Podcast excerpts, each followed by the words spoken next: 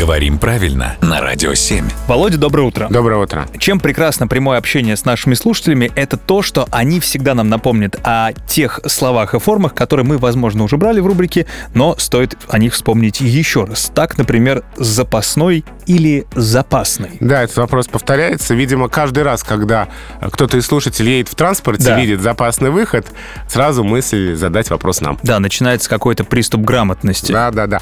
Мы не очень привыкли к все-таки варианту запасный, потому что он уже не из нашей жизни.